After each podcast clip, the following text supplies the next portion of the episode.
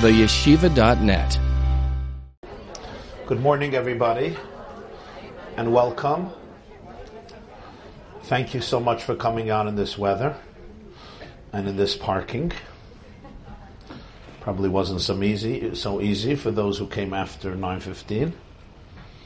So I appreciate the effort. You could have stayed home by your fireplace and read Ami or the Wall Street Journal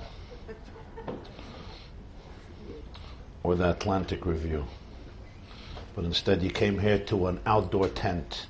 Lechtech acherai b'midbar be'eretz lo zerua.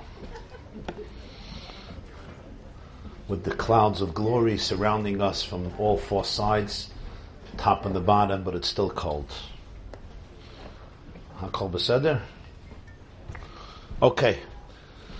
If you could put your cell phones on vibrate in the beginning of the class, so you take your cell phone, you put it on vibrate in the beginning of the class, or on off, we would appreciate it very much. Or you could put it in flying mode. That also works. So that way you don't feel you listen to a commandment.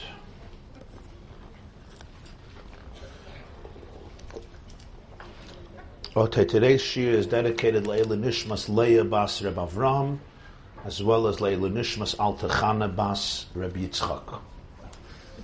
There is a story in Parshas Vayechi, in this week's portion,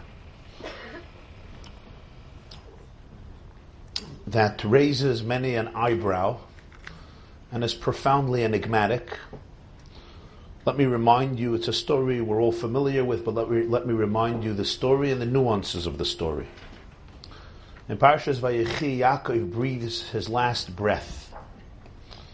And in that process, before he passes, he speaks to all of his children, he blesses them, and he shares with them a final message. But before he does that, his beloved son Yosef, the prime minister of Egypt, brings his own two sons, Menashe and Ephraim to be blessed by their Zaidi, by their grandfather, Yaakov Avinu, before he would pass on. Yaakov is emotionally moved. He tells Yosef, I never expected or imagined or anticipated to see your face. And yet God showed me not only you, but even your children. Just to be able to see you was an unexpected dream come true. To be able to see your children, wow. And at that point, Yosef takes both of these children, places them before Yaakov in order to bless them. Yaakov, it says, is hard of seeing, his eyesight, his vision is dim. So Yosef takes the oldest son, Menashe, and places Menashe to his own left, which parallel, standing parallel to Yaakov, would be to Yaakov's right. And Ephraim, of course, he puts to his right, which is to Yaakov's left. So that way Yaakov could place his right hand on the oldest boy and his left hand on Ephraim, the youngest boy. And then we know what Yaakov does is, what Yaakov does, Sikeles Yadov. He crosses his arms. Despite the fact that Menashe is the oldest, Ephraim is the youngest, Yaakov Avinu crosses his arms like this, and basically the left arm, the left hand goes on the boy standing to his right, which would be, if I'm Yaakov, would be right here, Menashe, and his right hand goes on the boy standing to his left, which is Ephraim. Yosef sees that. And the Torah describes in two words his emotions. Vayera be'enov. It perturbs him. It does not sit well with him. There's something off about this in his eyes. And without even asking, he lifts up his father's hand. Yaakov's left hand is on Menashe, his right hand is on Ephraim. He lifts up Vayismoich Yad Aviv. He wants to remove Yaakov's right arm from Ephraim. He lifts it up to put it on Menashe. And he tells his father, Loichein Avi. This is not the way, my father. Ki Menashe is the b'char. The one standing to your right is the Bchar. Sim Yemincha Rosha. Your right hand should be on his head. Vayimo'ein Aviv. his father refuses. By Yoimer, and he says these words, Yadati b'ni yadati. I know, my son. I know. I know, my son, I know. Gam hu yila'am v'gam hu yigdal. Menashe will be a great na- a nation and will become great. V'ulam achiv yigdal. But his younger brother will yet be greater than he. And his children, his descendants, will fill the nations. On that day, Yaakov blesses them and he gives them the famous blessing that has become immortalized in Jewish history. Yisimcha Eloikim ke'Ephraim v'chimenasha. Yaakov says, Yisrael Yisimcha. In you, Israel shall be blessed. Meaning, in you, you two children should become the paradigm of blessing for all the Jewish people. Meaning, every father, every mother will tell his or her child, May God make you, turn you into Ephraim and Menashe. May God bless you like Ephraim and Menashe. May God achieve with you what has been achieved with Ephraim and Menashe. But Ephraim comes before Menashe. That's the end of the story. And that is why till today, literally some 3,600 years later, it's quite a lot of time, as Jewish fathers bless their children Friday night, or as all Jewish fathers bless their children moments before Kol Nidre, as the sun is about to set on Erev Yom Kippur and the holiest day in the Jewish calendar enters, and the Jewish father with tender loving care and often with tears in his eyes embraces each one of his children and says these words that Yaakov once identified and designated as the paradigm blessing for a child, Yisimcha Elokim Ke'Ephraim v'chimenashe. May God place you, may God be with you, may God see you, may God bless you as Ephraim and Menashe. And I ask you today the question, what is the significance of this blessing? From all people we could compare our children to, we can compare them to many people. Compare them, I mean, in the sense of being inspired by many people, looking up to many people, learning from many people, emulating many people, being blessed like many people were blessed. It's Ephraim and Menashe that Yaakov feels every Jewish child needs the blessing to be able to learn what it is to be an Ephraim and what it is to be a Menashe. Why? There's something else about Ephraim and Menashe. When Yaakov Avinu speaks to Yosef before his passing, when he asks him to take his body after his death and bring it to Eretz Yisrael, to the Holy Land, and inter it in Hebron in the cave of the Machpelah, together with his parents, with Yak, with Yitzchak and Rivka, grandparents Avraham and Sarah, together with his wife Leah, he tells Yosef one more message. He says, "Va'ata shnei vanecha hanelodim lecha be'eretz Mitzrayim ad boye lecha Mitzrayima lihem Ephraim and Menashe kiruven v'shimon yiyuli." Translation: Your two children who were born to you in Egypt before I arrived in Egypt. There were many Jewish children, many grandchildren born in Egypt after Yaakov arrived in Egypt.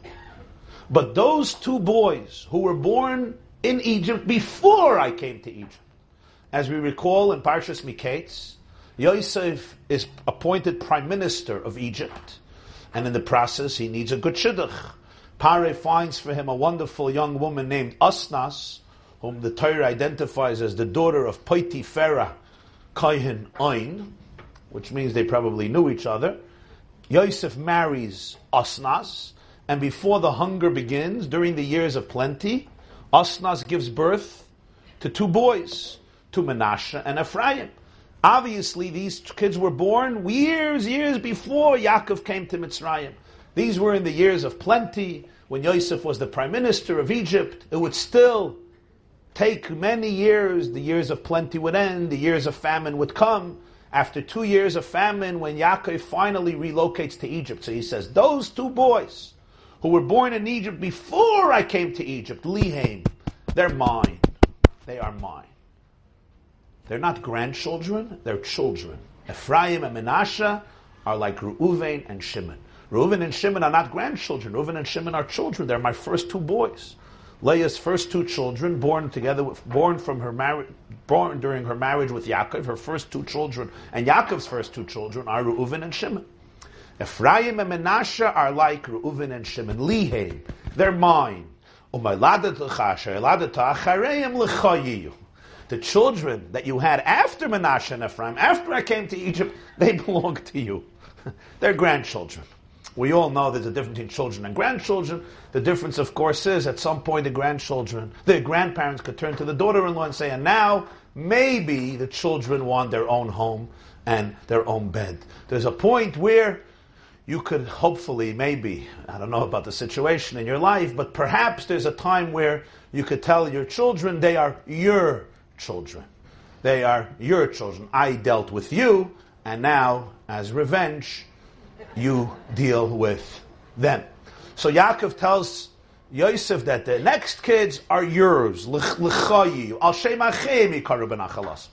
are the practical ramifications if they're Lihaim or they're Yosef's children? This Yaakov doesn't mean he won't love his grandchildren, he won't be there for them, he won't help them buy a beautiful house in Egypt. Uh, actually, he, they didn't need Yaakov's money, they had Yosef's money, so that actually worked that actually worked because Yosef, uh, Yosef had a nice job. But what it means is, as Rashi says, that uh, Ephraim and Menashe are considered part of the 12 Shvatim. There's 12 Shvatim, Ephraim and Menashe are part. That's why we, when we speak about the 12 Shvatim, we'll often say Ephraim and Menashe, not Yosef. Really, it's only Yosef. Ephraim and Menashe become like the original children, and that's why when the land was divided, it was divided not only to Reuven, Shimon, Leah, Yehuda, Yisachar, Zvulun, Yosef, Binyamin, but Yosef's part was to Ephraim and Ephraim and Menashe. As Rashi puts it,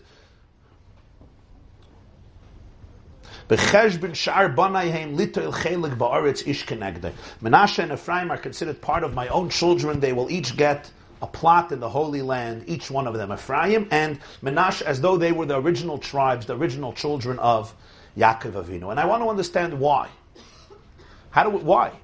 Yaakov doesn't say. Yaakov just says, these boys who were born in Egypt before I came to Egypt, they should be, they will be mine. Why? Is it because your love to Yosef? Special preferential treatment for Yosef than perhaps all of his children. But Yaakov does say why, without say, spelling out the why. He says, they were born in Egypt before I came to Mitzrayim. Ad Mitzrayim. That's the key. They were born before I was here. Lihem, they become mine. Now, this is an interesting paradox. Usually, you would think, if they were born after Yaakov came to Egypt, he was at their bris, he was at their shalom zachar, he may have been their sandik. He could raise them. He can embrace them. He can grow up with them. Ephraim and Menashe, actually, he could not watch grow up. They were born and raised in Egypt by their father and mother without grandparents. Yaakov was not there. He didn't even know they were alive. He didn't know they existed. Nor they perhaps knew that Yaakov existed, but he knew nothing about them. And yet, paradoxically, it's these children who he says were born before I came to Mitzrayim and therefore I did not watch them be, I would not see their birth, nor did I watch them grow up. When I come into the picture, they are already grown ups. They are adults. Nonetheless, or at least on their way to growing up, they're not babies anymore. Lihaim, these are the children who are mine. Precisely these. The children that born later, they're yours, they're not mine. They're considered grandchildren. These are considered children. Why?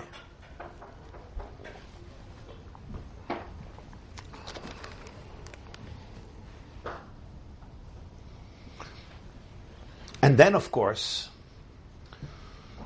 we really have to understand what happened with the crossing of the hands. We all understand Yosef's sentiment. Yosef is thinking, not again. Let's not go down this trail of giving superior treatment to the baby brother of the older brother.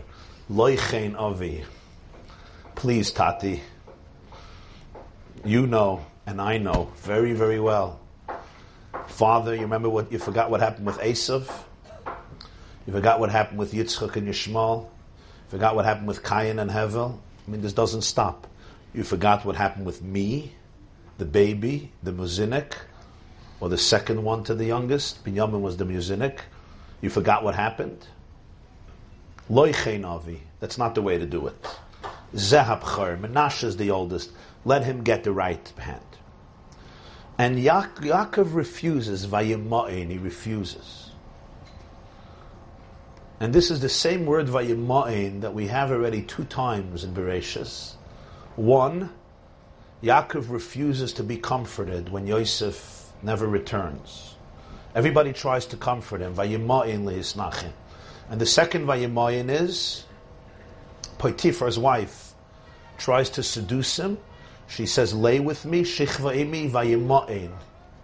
And he refuses. With the famous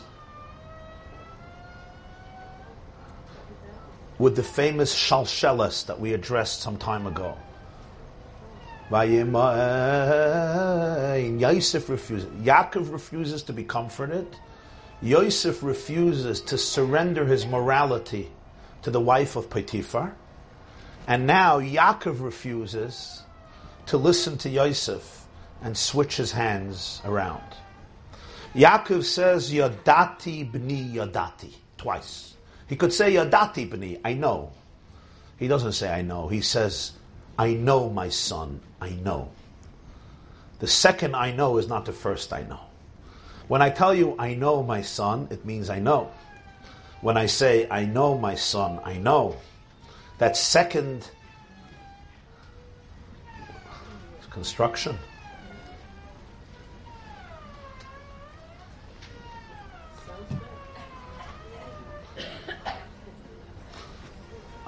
I'm glad you see that as music. It's very beautiful.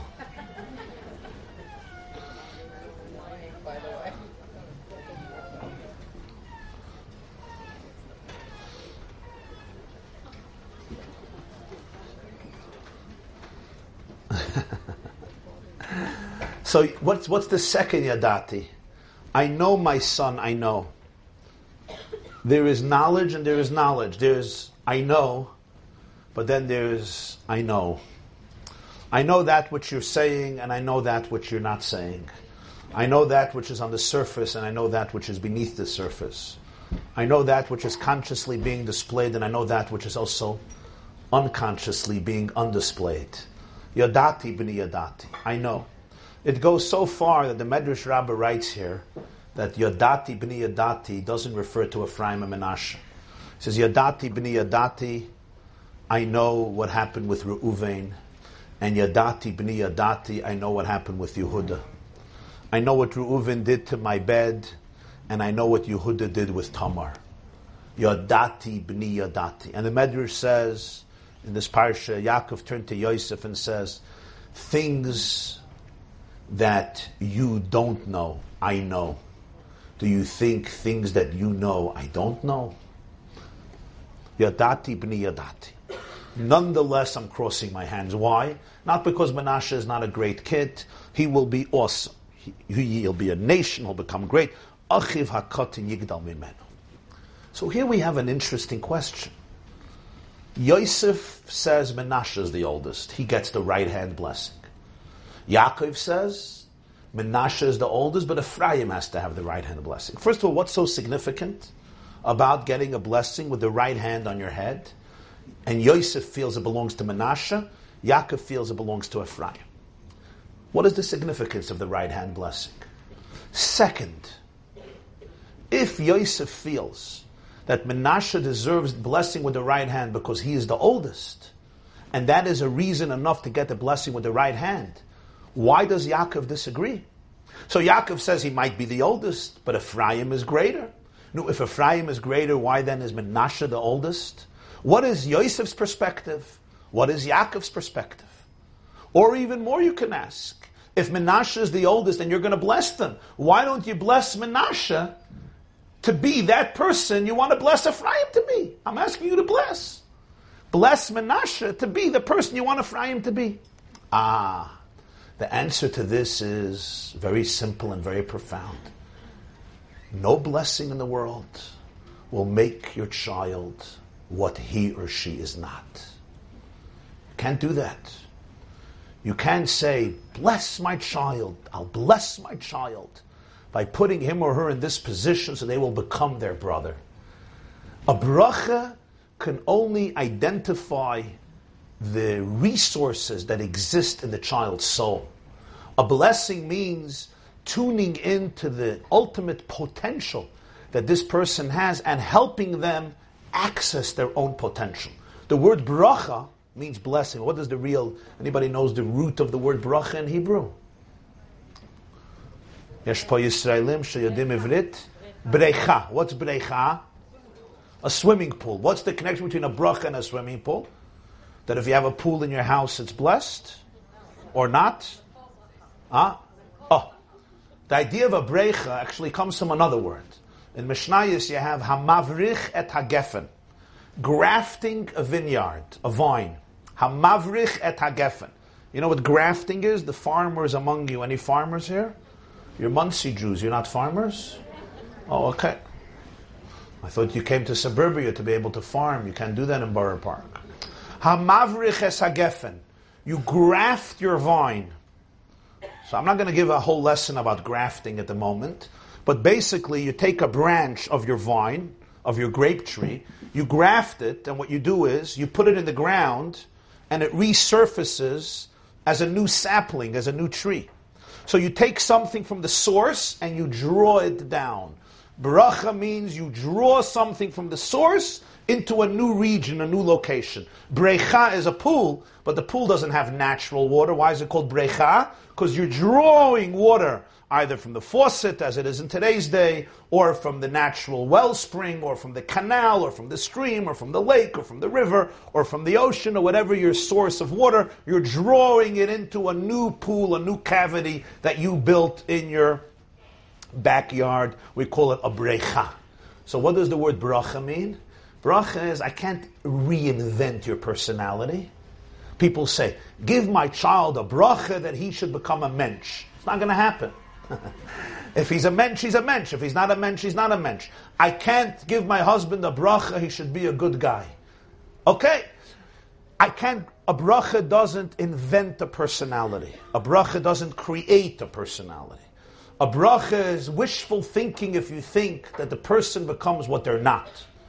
A blessing means tuning in to the source of this person's soul tuning in to the reservoir of their energy and drawing forth from there awareness, consciousness, inspiration, and energy so that they should be able to become cognizant and aware of what already exists in their potential. So Yaakov can't bless Menashe to be Ephraim, and he can't bless Ephraim to be Menashe. He could bless Menashe to be Menashe, and he could bless Ephraim to be Ephraim. And he says Menashe needs the right hand. Menashe needs the left hand. Ephraim needs the, needs the right hand. Now, if anybody knew about the pain that Yosef had, it was Yaakov.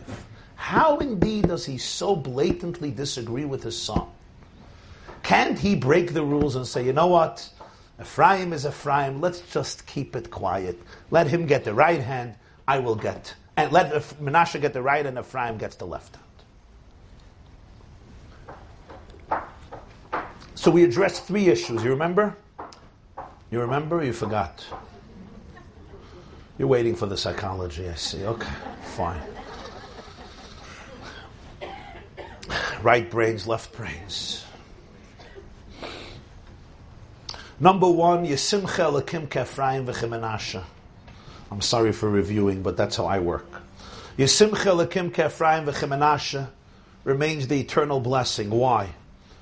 Number two, Ephraim and Menashe. No, you skipped. Ephraim and Menashe. It's fine. Don't worry. It's fine. Ephraim and Menashe are chosen to be Yaakov's own children because they're born before he came down into Egypt. Why? What's the logic? And number three, what is the debate between Yaakov and Yosef? And why does Yaakov insist that Menashe, even though he's the oldest, will get the left hand blessing?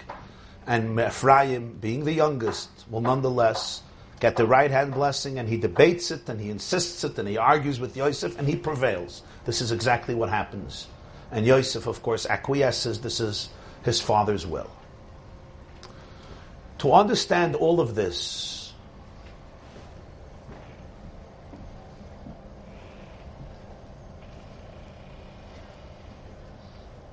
we have to go to the names. All secrets about people, or many secrets about people, are conveyed in their names. We did so with Rachel and Leah a few weeks ago. And today we'll explore the two names, Menashe and Ephraim. Who came up with these names? Why these names? The Torah tells us in Miketz, before the hunger began, Yosef has two sons. Asnas, the daughter of Potiphar, gave birth to these two boys. Vayikra Yosef Hashem Abchar Menashe. Mrs. Miketz, Mem Aleph, Nun Aleph, Genesis 41, 51. Yosef calls the oldest boy Menashe. What does Menashe mean? Anybody? Menashe. Key, because. Vayikra Yosef Hashem Abchar Menashe. Key. Nashani Elohim es kol amoli ve'es kol beis avi. Because God made me forget all of my suffering and all of the pain inflicted upon me by the home of my father. The word Menashe comes, the etymology of the word Menashe is forgetfulness. It's associated with another interesting word in Vayishlach Gid ha Nosha. The sciatica, the sciatic nerve of Yaakov, was dislocated. It was removed. When you forget something, you dislocate yourself from the particular memory. I forget.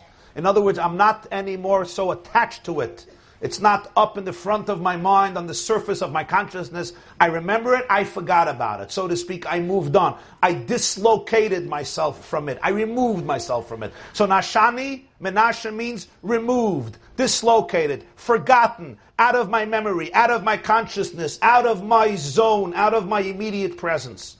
Because God made me forget. Kol Amoli all of my agony, all my ummel, all my toil, my blood, my sweat, my tears, my suffering, and the home of my father. Everything I experienced in the home of my father, I forgot. That's the first boy. Interesting name for a boy. Forgetfulness. What is your name? Forgetfulness. Why? Because my father forgot. My father forgot. Nice name, no? Okay, Kara Ephraim. The second boy he calls Ephraim. Why Ephraim?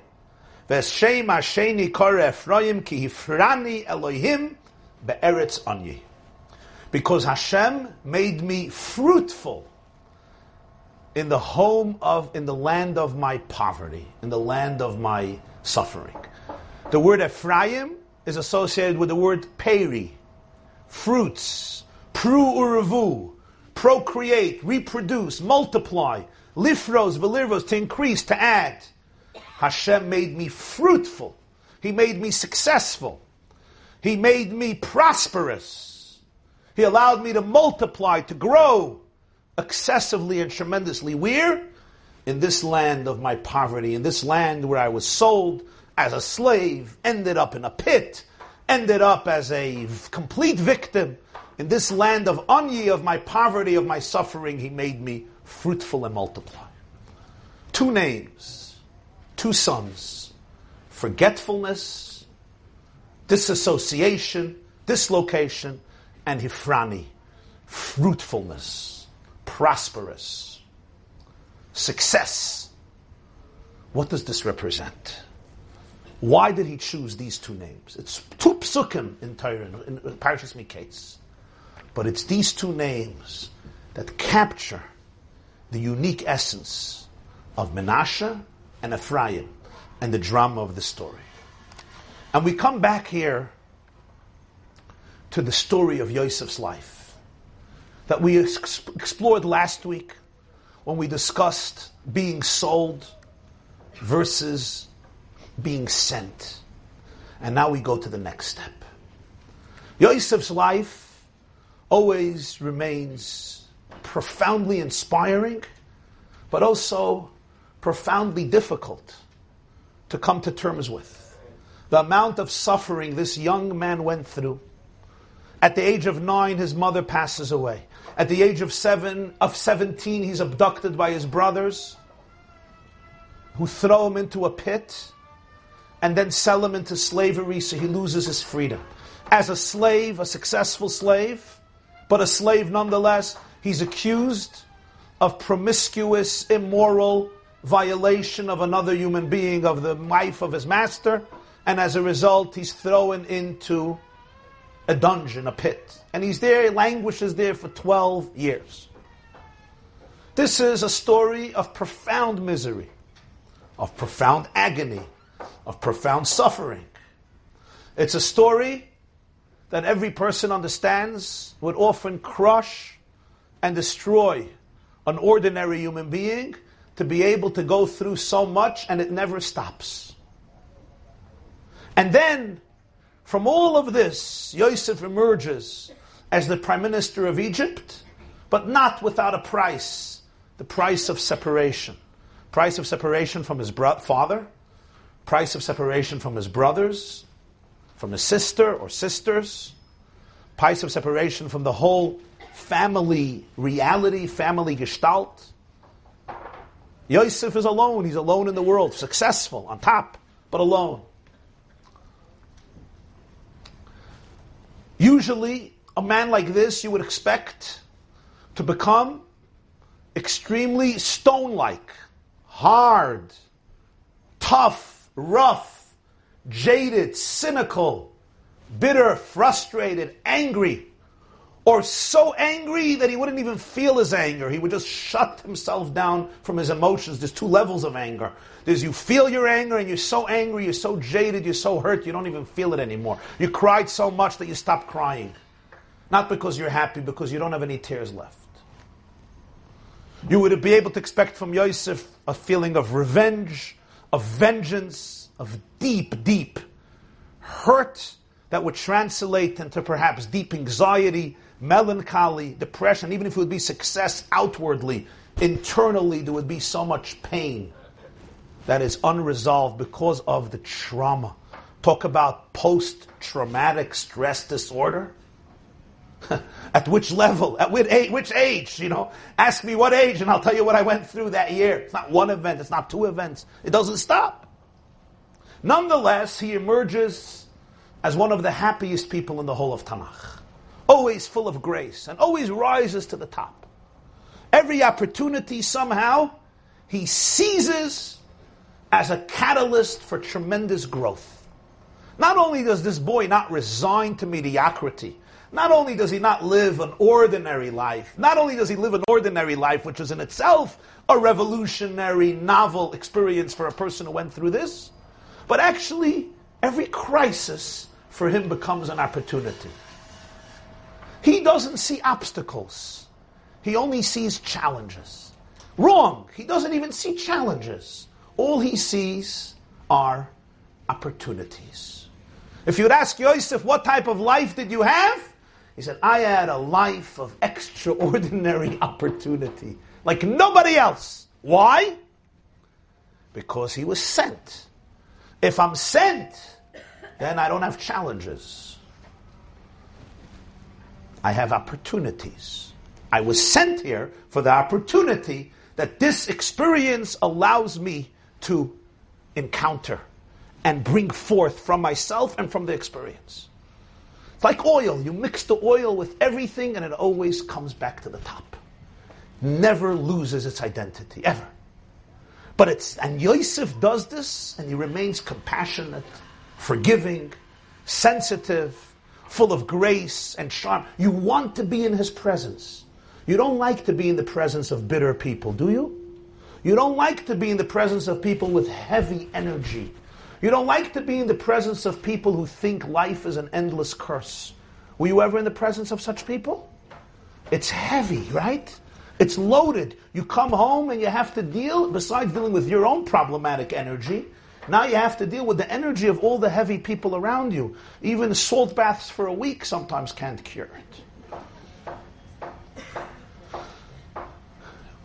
Yosef, you want to be around. You like this kid. You want to be by. You want to be around him. Why? He's always fun. He's full of spunk. He's full of vitality. He's full of vivaciousness. He's full of chain. Everybody loves this person. And he knows how to cry. He knows how to sob. We want to understand the mechanism of how he got there. And the mechanism he himself articulated in the names of his two sons. Basically, the birth of his two children represented for him a triumph.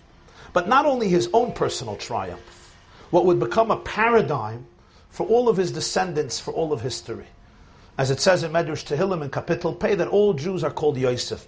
Roye Yisrael Ha'azina Noiheg Katsoin Yosef. He leads the flock which are called Yosef. We're all Yosefs. And he celebrates this in the names of his two children.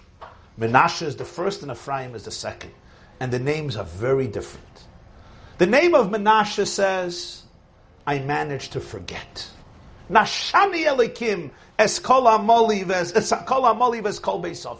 God made me forget all of my toil and all of the home of my father. What does it mean he forgot the home of his father? Did he really forget the home of his father? We will see in a few chapters he forgot nothing. His brothers came, the first thing it says, he recognized them. He accused them of spies, as being spies. He did his whole Maisa with Shimon and Binyamin. He knew exactly who they were. What do you mean? I forgot the home of my father. You didn't forget the home of your father.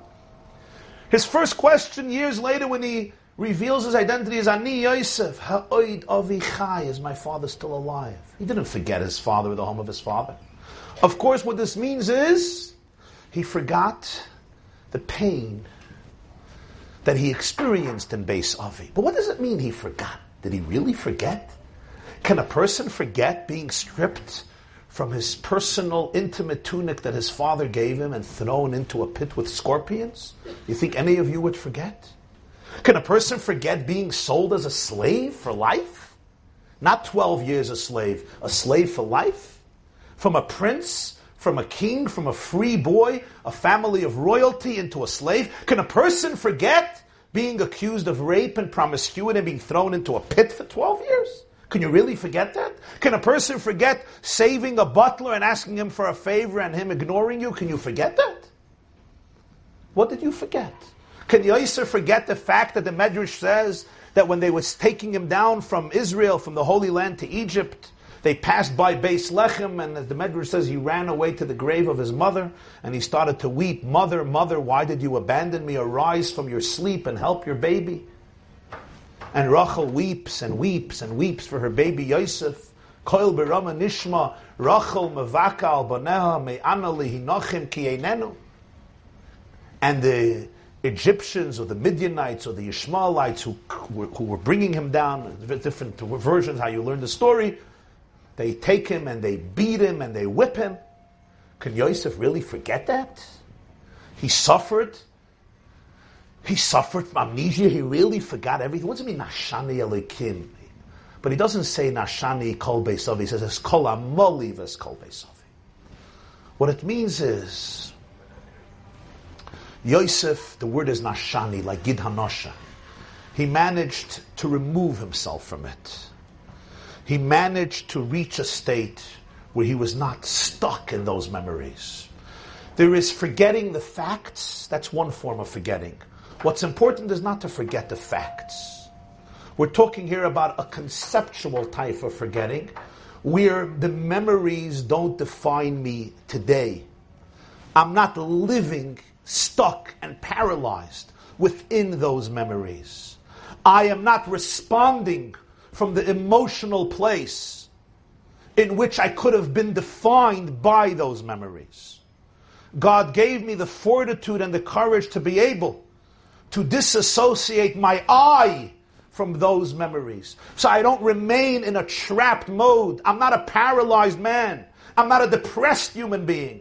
I'm not an angry human being. I'm not a vengeful human being because I do not allow the person who did whatever he or she did to me to continue living in my brain 24 hours a day, seven days a week, rent free. They always say if you want to let your enemy live in your brain, great, but at least charge him rent.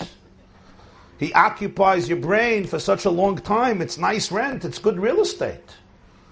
Especially if he takes over your whole consciousness. At least get a couple of dollars for it. Say you let him live in your brain and you don't even get rent. What's the worth of it?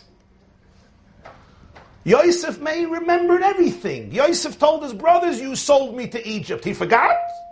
Nobody forgets this, and Yosef didn't have such. A, he wasn't such a klotz cup. He remembered. You would remember, I would remember, trust me, he remembered. You don't forget these things so fast. You remember every time your brother made a remark to you that you didn't like, you remember it 29 and a half years later. Still dealing with it. So you don't remember, Yosef didn't remember he threw them into a, threw them into a pit and sold them into slavery. Kinashani means Yosef manages to access an eye that is free, uninhibited, infinite, invincible, part of God, and therefore indestructible. So even though I went through what I went through, and it was painful, and I will sob when I tune into those emotions and those experiences, I could stare at it, I could look at it. There's a part of me that could say, and now I'm going to move. I'm going to create my life will not be defined as a victim for eternity. My entire emotional life a response to decisions made by other people and impressions created within me by other people. I have the freedom to be able to say, yes, this happened to me, but it does not define who I am and my self perception. Now, in words, we can say it. In experience, it's far deeper. It's really the difference if you get bruised in life or you get tattooed in life. As you know, the Torah says, don't engrave a tattoo in your skin. Bruised, yes. Tattooed, no. What's the difference between a bruise and a tattoo? We all carry scars. We all carry bruises. If you're a human being, you carry scars, you carry bruises. But watch a child playing. A good game of children playing outdoors. In the good old days when there was a concept called outdoors. Before videos, before iPhones, before iPods, before iPads, before even. Uh, when I was a kid, they came out with Donkey Kong and uh, Pac Man. Pac Man and Donkey Kong. Remember that? But then you had to go, pay a quarter, put in the quarter, and you had a game for four minutes, and it was like this biggest simcha. Today, six, seven hours without blinking, but the bottom line is it's quiet in the kitchen. So let's not underestimate quiet in the kitchen for people who are rattled with anxiety, present company excluded. But when kids used to play outside, when there was still a concept called outside, outside of a roof, which we're trying to bring you into. That's why we have the construction all over the place. And the noise is just to remind you of, of natural, organic living as close to the outdoors as we can get in this weather, in this beautiful winter weather in Monsey. Within five, ten minutes, somebody gets black and blued. Right? And before people sued, this was part of growing up. You come home, how do you know it was a good game? You were dirty, you were bruised, you were wounded, somebody was bleeding, and you had the time of your life. And you had to scream at the kids to be home before sun rises the next morning. Okay. Bruised, tattooed, scarred, uh, bruised, bruised, yeah. Tattooed is something else. So the question is, do you carry tattoos or do you carry bruises? Tattoos ingrain themselves, they become entrenched. This is now my identity. The Torah says, whoa, whoa, whoa, you have to be able to remain in a state of endless possibilities. Don't tattoo yourself. Sometimes I feel bad. People are in a love stage, so they tattoo a picture of somebody on their arm. The problem is, in six months, I want to tell the guy, in six months, you're going to hate her, she's going to hate you. Trust me.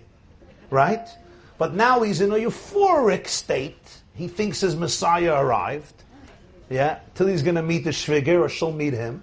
And, uh, and what do you do with the tattoo? You're stuck. But even if your tattoo is something else, endless possibilities. Bruises are transient. Black and blues come and go. Tattoos are permanent. Yosef never allowed anybody to tattoo him. Emotionally, psychologically, internally. That was Menashe. What a great victory. To be able to say, I am not my trauma. I am not my experience. I am not my abuse. I am not my depression. I am not my pain, and I am not the person that emerged from that pain. That's not who I am. It's part, it's, it's, it's in me, it's part of my experience. But that doesn't sum up the story of my life. And therefore, I remain internally free. But then Yosef reaches a second state. The second state is Ephraim. Ephraim is something different. Hifrani Elohim be'eretz ani. God made me fruitful in the land of my poverty. Now, before we go to Ephraim, let me clarify something. We say every day, we say often before, and uh, we, not every day, but we say often from Tehillim, some people say it before benching on Shabbos and Yom Tif, Shir HaMalois, B'shuv Adonai es Tzion, Hayinu, Kecholmim. Oz Yimaleis Chaykpinu U'Lashenenu Rina. So usually when you hear that, it means the Sheva Brachas is almost over, and you'll be able to get your nap. But let's analyze the verse. Okay. Shir Amalis, when God brings back Shevas Tzion, Shevas Tzion, the captives of Tzion, we will figure out Hayinu Kechelman. We were dreamers. We were dreamers. What does this mean, we were dreamers? Is this a good thing? Is it a bad thing? Usually when you tell somebody, you're a dreamer. You're in La La Land. Yeah, when you tell your husband, your husband comes home, right, and he tells you about this new plan, right? He's making three billion dollars within the next four weeks, and you look at him and you're like, sure, dream on, my dear. Add it to another dream of yours. Since I married you, every day is around ten or twenty dreams. Add this on. One day you'll sober up. Is Hayinu Kechalman complimentary or is it derogatory? Somebody once told the Panovich Rav, Rav Kahaneman, Panovich Rav, you're dreaming. He says, yeah, aber mitten. It's not while I'm sleeping. I'm up. It's a different type of dream. What's Hayinu Kachalma? So the Brisker Rav Reb Soloveitchik, Reb Zeva Levi Soloveitchik, known as the Brisker Rav, the Rabbi of Brisk of Lithuania, also known as uh, Reb Brisker, Reb Velvela Soloveitchik, once gave a very penetrating interpretation. I'm going to use a metaphor that's not very comfortable to use, but I want to illustrate it, so therefore I'm sacrificing uh, uh, comfort for uh, what I think will be a, a little more illustrated. And that is how many of you have had dreams that you were in the Holocaust? You were in the concentration camps. Nobody? Please, come on.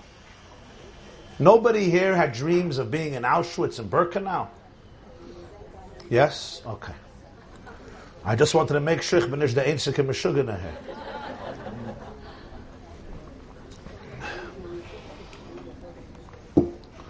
Especially if you have family that was there, especially if you've been reading about it, especially who knows if your soul was there and you're a reincarnation. I don't know. I'm not an expert in these things. Those who say don't know, those who know don't say. That's the klal when it comes to reincarnation. However, you know how horrible those dreams are. They're not dreams, they're nightmares. And you vividly experience in your dream what happened there. Now we know it's a dream, but the dream, when you're dreaming, you don't know it's a dream. You sometimes scream, you sweat, you holler, you're terrified, you can't imagine this happening to you. Your hiding place is discovered. Whatever your experiences are from dreaming about the Holocaust in your own life's stories. I have had it and I still have it in my life and my dreams. Thank you for the empathy over there. But what happens when you wake up? When you wake up for the first few moments, you're terrified, you're horrified. But then as you wake up, you get yourself together, you wash up, etc., you start your day, Usually, not always, five minutes, ten minutes, 20 minutes, a half an hour later, well, thank God it was a dream. Thank God it was a dream. We're not living under the Third Reich, the SS Yamach. Wow, wow, wow. It's hard to conceive that just two mortgages ago, not long ago, 70 years ago, two mortgages ago, it's a different world. Our grandparents, our great grandparents, some of them, many of them, completely different world. I was two weeks ago in Poland and I visited many of the sites, Majdanek, Auschwitz, Birkenau, Warsaw Ghetto, Umschlag, similar places, and, and I, I'm quite an assiduous student of Holocaust history, relatively speaking, and uh, to see those physical sites, to see the railway tracks, to see the places of the selection, it's like, you know, it's completely silent. The earth swallows up all history. The earth says nothing about the truth. It's almost serene. You can almost think it's tranquil. But to think in your imagination how much screaming and terror this earth and this heaven internalized and experienced. That's why the Navi says, maybe one of the profoundest words, Eretz al techasi damam. Earth, don't lie. Don't cover up the blood. Earth, don't cover up the blood. The earth is silent. But you wake up and you say, okay, it's the 21st century. I'm in New York. And even if you hate Trump or love Trump, hate Hillary or love Hillary, and hate uh, who became the new expert, Sanders or not, nonetheless, it's a different world. You breathe a sigh of relief. Why? Because it was a dream. It was a dream. What about a person who was there? What about a person who was there? They're not sleeping in Monsey or in Los Angeles or in Chicago or in Toronto or in Tel Aviv and having a dream. They were there. They were there for a month. They were there for 10 months. They were there for three years. They saw what happened to their mother, to their siblings. They saw what happened to themselves. They saw what happened to six million Jews. Often, as you know, some of you know it from your parents and grandparents, they never wake up in the morning and say it was a dream, because it wasn't a dream. It was reality, it was not a dream. Some of them hollered in the middle of the night for decades. Some of them could never recover. In fact, it's a miracle to even think somebody could recover from what they saw. It's not that we don't understand the Holocaust. We don't even understand. Trust me when I say we don't understand that we don't understand the Holocaust. That's the truth. And this is being told by you by somebody who doesn't understand what he just said. But that's the truth. In fact, I once sat in Tel Aviv with a Jew. He had a pen name. His name was Ka-Tzetnik. His real name was Yechiel Dinur. Anybody here read any books by Ka-Tzetnik about the Holocaust, the House of Dolls? Okay, if you want to be depressed for a few weeks in bed, you could read The House of Dolls by Ka-Tzetnik. I knew him. He, his name was Yechiel Dinur. When he testified by the Eichmann trial in 1961, he fainted in the middle of his testimony. We spoke for a long time, for two hours in his apartment in Tel Aviv. He already passed on. At the end of the conversation, I took out a camera to take a picture. I wanted to have a picture of him. He said, Don't take a picture. I said, Why not? I'll never forget, he spoke to me in Yiddish. He says, Weil als du Bild von mir, wirst du meinen, als du hast ein Bild von Auschwitz. Und von Auschwitz eine Stock keine Bilder. You'll take a picture of me and you'll think you have a picture of me. You'll have a picture of an Auschwitz survivor. There, there are no pictures from Auschwitz. Don't think you have a picture. He would not let me take a picture. Don't think you have a picture you have no picture. You don't look at this person and say, it was a dream. It was not a dream, it was reality. For me, I woke up from my sleep, five minutes, I'm shaking, I brush my teeth, I take a shower, it was a dream. Says the Brisker Rav, I wouldn't say this, but he lost his wife and he lost his children in the Holocaust. So such a person could say it. He lost much of his family. He had a few who survived and he rebuilt. He didn't have more children, but he rebuilt. I mean, he raised his kids, children Yerushalayim, the Brisker was Soloveitchiks. but his wife was killed and his children were killed. In Brisk, in Brisk. I'm not going to tell you how they were killed, it's not for now. He said, Shir HaMalois b'shuv Hashem shiva He said something very profound. He said, what's the difference if it was a dream or it was reality? The difference is this. If it was a dream, I could start my day fresh. I don't say, I'm not going to work today. I'm not going to be successful today. Because you know what happened to me? And I tell you what happened. It didn't happen to you. It was a dream. But if something happened to you, it paralyzes you. Shiva.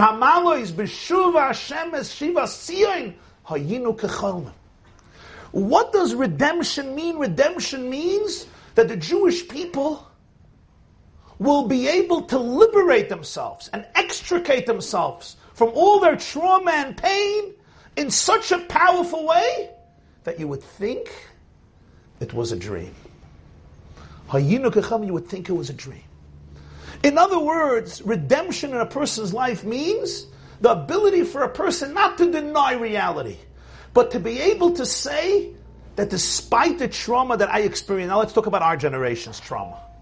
Because the trauma of 70 years ago is beyond description. But the ability to be able to say, that the trauma you experience consciously or unconsciously, and I'm referring her in ter- ter- terms of molestation, which is profoundly traumatic, or abuse, and I don't only mean only mean physical, verbal, emotional, psychological, sometimes in a marriage, sometimes as a child, sometimes as a teenager, all forms, or deep mental anguish and deep psychological struggle, to be able to say that ultimately it does not hijack my future. It does not hijack my soul. My soul is a chelik eloika mima'al mamish. It's a piece of the divine. It's a fragment of infinity. And nothing and nobody has access to that core confidence, wholesomeness, optimism, joy, creativity, and sense of endless possibility. That's Beshuv Hashem es Shivasiyah. The Jewish people will not be reacting to trauma. And they won't be responding from that space. That is what redemption means. And it begins on a spiritual, internal level, and then it develops into a collective geula. The Sheva Siyon always begins individually, and then it morphs into the collective Sheva Siyon of all of the Jewish people, and ultimately of the whole world. This doesn't deny, this is Nashani Elikimas Kalam Olivas Kol Sofi. But then in Ephraim, Yosef reaches a second plateau. What's the second plateau? Yosef says, Hashem made me fruitful in the land of my poverty. Wow. Eretz Ani, he's not running away from it. He says the very experience of poverty was a springboard for endless growth. This is a different stage. This is the stage where Yosef doesn't only experience forgetfulness, the ability to forget, but Yosef now experiences the ability for transformation. Transformation means I am so wholesome, I can look back at the experience and actually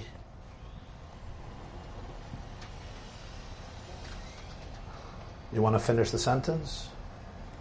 I can look back at the experience and make a certain peace, make peace with it.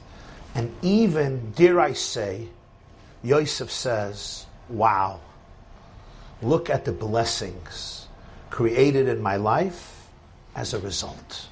But one second, you can't get to Ephraim if you don't go through Menashe. That's like people who come to a Shiva call and say some of the stupidest things that you'll hear on the planet. And I always say at these places, Einstein was right when he said two things are infinite the universe and stupidity. And the latter is more infinite than the former. The things I heard, not only when I was sitting Shiva, but watching, sitting by other people's Shiva Loyalenu, I could write a book from the brilliance of people, what they say. For example, At least she's in a good place now. That's wonderful. Isn't that brilliant? And that's only a tip of tipa minayam. I'm not going to entertain you now with various nuggets of wisdom that I heard. Or people sit down, they nod, and they say, everything is for the good. Everything is for the good. And then they start preaching to you emunah. They become the experts on faith, and the most important thing, God has chosen them as his personal lawyers. So they're busy explaining to the person why God does what he does. Better dig a bet and get out of the house, you moron. That's what I tell them. The other day I was sitting by somebody, and somebody comes and starts telling him Torah. He's telling, preaching to him about faith. He shouldn't lose his faith. Guy looks at him and says, Listen, I sat Shiva five times. I heard all of this. You don't have to finish. I could finish the story for you. So what do you do? So he turns to me. So he says, Let me tell you what I wanted to tell him. You understand? This guy had the audacity. I said, Wow, you didn't come for Nichem Avelim. You came to give a sermon. The guy sitting Shiva doesn't want to hear, so now I'm going to be the victim. I don't work for you. I'm not on your payroll. You could go share it with your father-in-law. He says, no, no, no, it's a good word. You'll use it.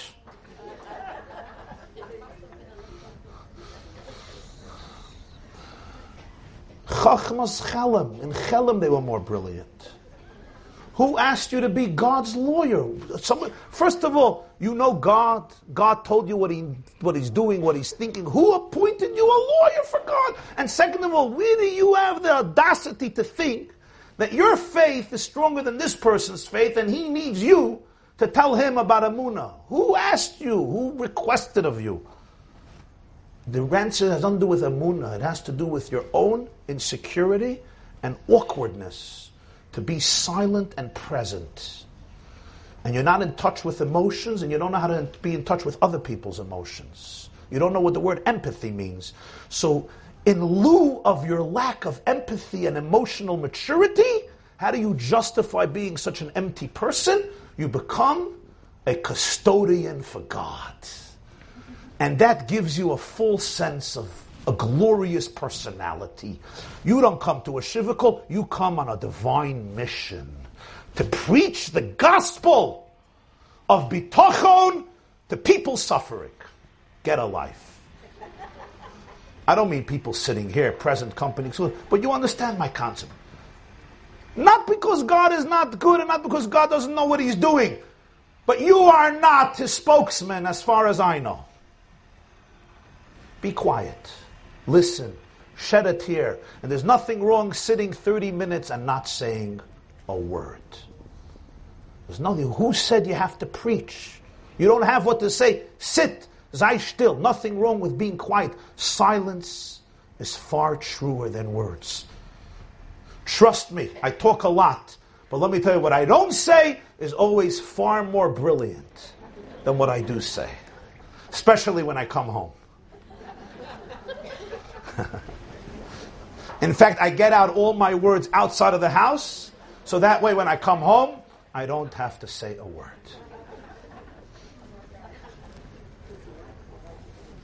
You can ask my wife if you don't believe me. Ask her how much I speak in my house. I eat, I do other things, I don't speak. So, you understand, you don't jump to Ephraim before Menashe. It doesn't work that way. You don't transform before you forget, before you manage to disassociate. You can't look at pain and say, oh, you were abused. That's so wonderful. What a blessing, this mamish opportunity. You're going to become such a great neshama. I'm so happy for you that you were abused. It's an unbelievable bracha. Maybe a bracha for you, not for me. If not, you become dehumanized. You become an, a, a robotic, insensitive, neurotic angel. You heard what I said? It worked, no? Robotic, insensitive, neurotic angel. An angel you are, but I don't want to be with such angels. because they're robotic, neurotic, insensitive, and usually stupid too, and sometimes cruel and crazy also. Or certainly nudniks, Welt nudniks. You know what a nudnik is? My grandmother used to say the shlemiel pours the soup on the shlemazel, and the nudnik wants to know what type of soup was it. You understand? And then you have a nudnik, then you have a nudnik. A nudnik means a nudnik, world-renowned nudnik. A yid once came to a Rav and he said, I speak to myself a lot. What should I do? The Rav says, big deal, I also talk to myself. Most people at some stage in life, you don't have anybody to talk to. You start talking to yourself. We all know that. He says, Rabbi, you don't understand, but I'm a nudnik. you know, when a nudnik talks to you, to you, it's a whole different story. A Welt's nudnik. You don't go to Ephraim before Menashe because it's not real. It's not authentic. The first thing Yosef has to find within himself is the ability to extricate himself from the trauma, to extricate himself from the pain, to be able to say, I am not that and I will not live in that space anymore. In terms of its impact on me, it's going to have to be like a dream, even though it's not a dream. Hayinu kechalim, that's the first stage of redemption. That's the first stage of Beshuv Hashem as Shivas Then, Oz Yimole Schoik Pinu then there's a second stage. Yeshaya Hanavi says it in chapter 11 of Yeshaya. V'haya bayoymahu. You know the pasuk. You want to finish it? Or the Machs Narmitin cup? Okay. It will be on that day. The Jewish people will say, Ye'amer bayoymahu. Oitcha Hashem ki anafta bi yoshev abchos nachameni. It's a very heavy pasuk. I'm just telling you. Oit Hashem, thank you, God, ki be for chastising me. What's the thank you? It's the ability to be able to go back to my past and not just say, I moved on. That's awesome. And don't underestimate the unique accomplishment of that space. But there's something deeper. What is deeper is that the person should be able to go back and say, Thank you. Because it's only through this that I became the person I was capable of becoming. And it's only through this breakdown that I really discovered who I really am. And it's only through this pain and this journey, and a journey that entailed a lot of blood and a lot of sweat and a lot of tears, that I came to fix things that I would never even notice. It was the challenge that took me down to the abyss, that allowed me to repair things in the foundation of my psyche. And the foundation is always underground. But who wants to go underground? Who wants to go underground? But when I'm throwing underground, I get to deal with foundation levels of reality. Imagine you could repair the foundations of your psyche, the foundation of your soul. Imagine you can go down to the foundation of the world and repair the world from the bottom, then you heal the universe. Do I choose it? You never choose it. I never choose it. But can I ever be thankful of it? Not if I start with Ephraim. If I start with Menashe, then perhaps. And this is not about pressure or duty, it's about a journey. Perhaps sometimes we can look back at certain experiences in our lives, if not all of them, Sometimes I say, not always, but sometimes we could look back and say, you know, I would have never asked for it. But if you ask me now, would you have liked if we took this whole experience away from you? Very often you'll say no. Ultimately, this is what made me who I am. Think about your life. Those things that you complain about a lot. Those things you should have said, you know, if I would have been like my friend in class, or my sister, or this one or that one. And I say, okay, let's do it all over again. We're going to take that completely away from your life. It won't be here. Is that what you really want? Sometimes the answer is, let's face it, absolutely yes. Get this person out of my life, I'll be happy. But that's because I didn't reach the space yet, which is fine. It's never about judgment. Journeys are never about judgment. The worst thing you could do for yourself on a journey is to judge where you're holding. It's mamish if you have to drive from here to Miami, imagine, right? What is it, 26 hours? Anybody does it here for fun? They say the landscape is beautiful. I don't know, I have other visions of landscape. Sitting on a couch and looking at landscape. But some people like actually the drive. So uh, imagine you're, I don't know, exit 22, you have another 100 exits, right? And you start saying, why am I not there? Why am I not there? You start judging yourself. It's a journey. You can't go to exit 24 if you don't pass exit 23. And if you're going to go to exit 24 by passing exit 23, you're going to be stopped very, very fast, and you'll probably hurt somebody on the road, including yourself. You can't judge yourself on journeys. Therefore, there's two stages. In stage one, there is forgetfulness. There's uh, disassociation is the word. Disassociation, relocation, moving myself away, saying I'm not part of this anymore. I'm not going to be part of what they call in Yiddish a shedim tanz. You know what a shedim tanz is? A demonic dance, which psychologically I would say I'm not going to dance with my demons anymore. They're not going to be my dance partners. I'm going to dance with my soul. I'm going to dance with my body. I'm going to dance with my God. I'm going to dance with my freedom. I'll dance to the end of love with my endless possibilities. I'm not going to dance with my demons because they don't know how to dance. They know how to cripple. They say, let's dance, but what they really want is I should remain crippled, hunchback, crushed. I will not dance with that anymore. I'm going to dance with my soul. For this, you have to identify your soul. For this, you have to identify your wholesomeness. For this, you have to identify your divinity, your infinity, your being part of an endless source of light, and that is indestructible. At a later stage, Yosef comes and he says, Not I forgot. I didn't forget. Now I don't have to forget. Now I come back to a space where Hifrani Elokim be'eretz anyi. In the land of poverty, in the land of suffering, God made me grow. Why? Because the first thing is it allowed for awareness that was incredibly powerful. Number two, it allowed myself to reveal inner resources that were incredibly powerful. Number three, it allowed me a level of empathy that is incredibly powerful. Sometimes you go through things just to be able to be there for other people in a whole new way. In a whole new way. A man consulted me. Maybe it's the wrong crowd for this, but it's good for you to know about this. His in laws accused him of molesting his children. It happened to be not true. The invest- I, I, can't say things are not true. I don't know. I'm not a Navi. I'm not like some other people. But the investigation said it's not true. They convinced his wife, so she went on the bandwagon that he abused his kids. They testified he was in prison for two years. It proved that he was innocent. His father-in-law had a mice with it. He was innocent. He comes out. He's still married. But he says, How am I supposed to forgive my wife? for putting me into prison for two years, away from the children that I never touched, I never abused. Two years in prison for this, for something he didn't do. Imagine a father, and his in, they're still his in-laws. You know what I mean? They're still inviting him for the bar mitzvah, for the Sheva brachas.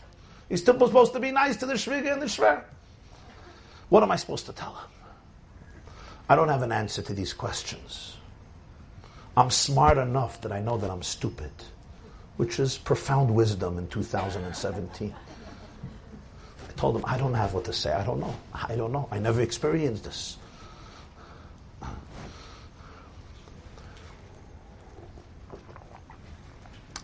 But I said, I'll tell you what I suggest. Open up an organization for fathers who are, abu- who are accused innocently of abusing their children. Open up an organization for them. And in that work, you will find healing. Because what you will be doing is you will be channeling all your pain into a very powerful, productive cause that empowers you. Because there are people like you, I know some of them. Help them. They need people to speak to. They need financial help. They need, more importantly, legal help. And most importantly, they need a shoulder to lean on because you can go insane. Now, don't those who know my record know that I don't whitewash uh, fathers who molest and abuse kids. I'm not going to tell you where I believe they belong, But I'm also aware of the fact that we live in a crazy world where sometimes innocent people could be accused of doing things that they don't do. Not always. I wish in many cases it was that way, in more cases, but it's not in more cases, but it's in some cases. That's a different level. I don't have an answer to the pain. I don't have an answer. But sometimes what happens is you reach a state and you say, only through this could have I experienced this level of reality this level of empathy. The Baal Shem had a student who said, I want to see a Eliyahu Navi. Baal Shem Tov says, you don't need it. He says, please, I'll do anything. Baal Shem gives him work for 10 years. 10 years of spiritual work. He does it, and it's a tight regimen. Every day, spiritual inner work. After 10 years, he does not see Eliyahu Navi. He comes to the Baal Shem Tov and he says, 10 years gepattert. 10 years of avoida down the drain. Shem says, Why down the drain? He says, I accomplished nothing. He says, You accomplished nothing? You became humble. You became humble.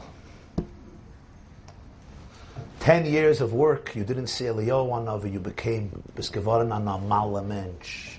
You were in la la land. You were delusional. Your connection with God was mythical, neurotic. You became humble. You became real. That's not an accomplishment.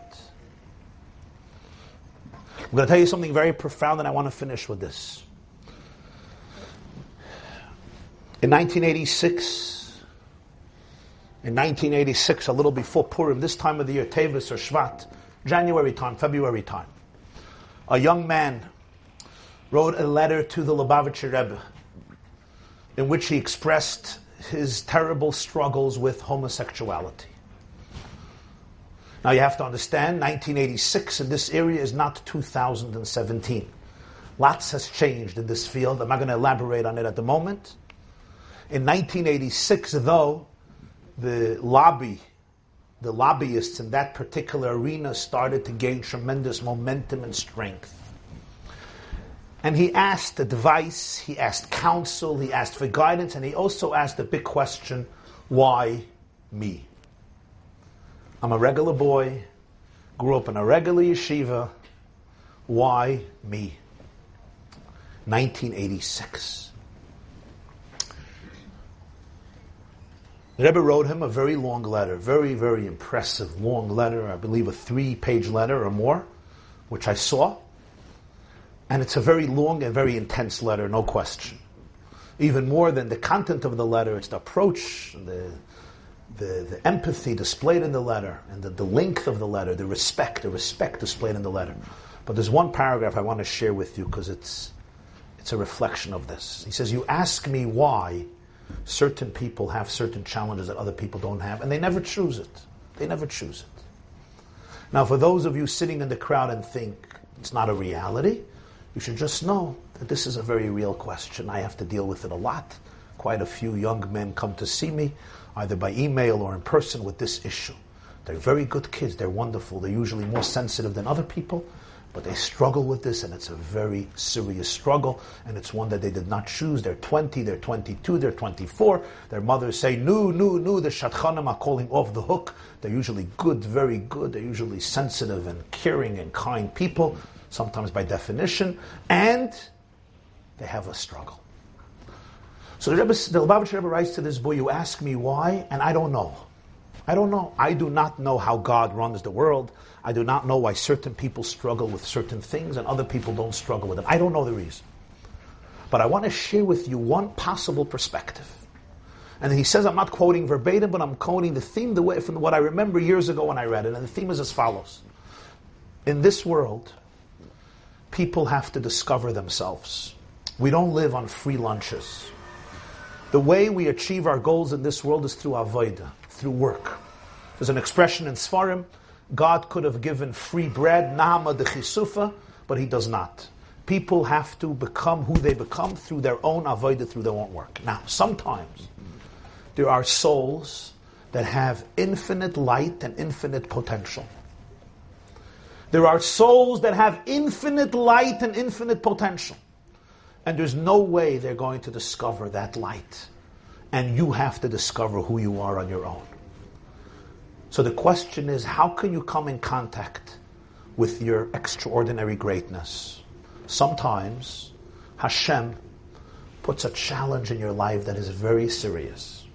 And the only way you can confront, deal with, and overcome that challenge is by excavating the deepest parts of your psyche. You have to dig and dig and fight and fight and go deeper and deeper and deeper and get through all your debris and all your toxicity and all your garbage and all your issues and all your layers and all your cover ups and get to the raw, core, naked truth of your soul. Because only that spot, place in you that can overcome this challenge. And in that process, you discover that you have a light that can change the world that you have a light of Ein Sof, of infinity that can transform not only yourself, but many. In that process, you come to find out who you are. Without that, you would have never been forced to even begin finding out who you are. And then you could come to look at it from a different perspective. Your path to misery, your path to misery on another level was your path to greatness. Hifrani Elohim be'eretz. No, you don't start with this, ever. I'm miserable. Oh, it's your way to greatness. Leave me alone. You don't start with this, you start with Menashe. But Ephraim is an achievement that is infinitely greater and always requires much more koiches, much more faculties, much more powers. This is step one in unraveling the drama of the story, which we will continue Be'ezer Hashem. Have a wonderful week. Please note, next Tuesday, I'm in the Ukraine and there is no class. I'm taking a group of 40 men to the Ukraine, to the cave of the Baal the Vadichim and the Baal HaTanya. If you want to send your husbands or your sons, there's still three seats left. So next week there's no class. The week after we will resume. Have a wonderful week. This class is brought to you by the yeshiva.net. Please help us continue the classes. Make even a small contribution at www.theyeshiva.net slash donate.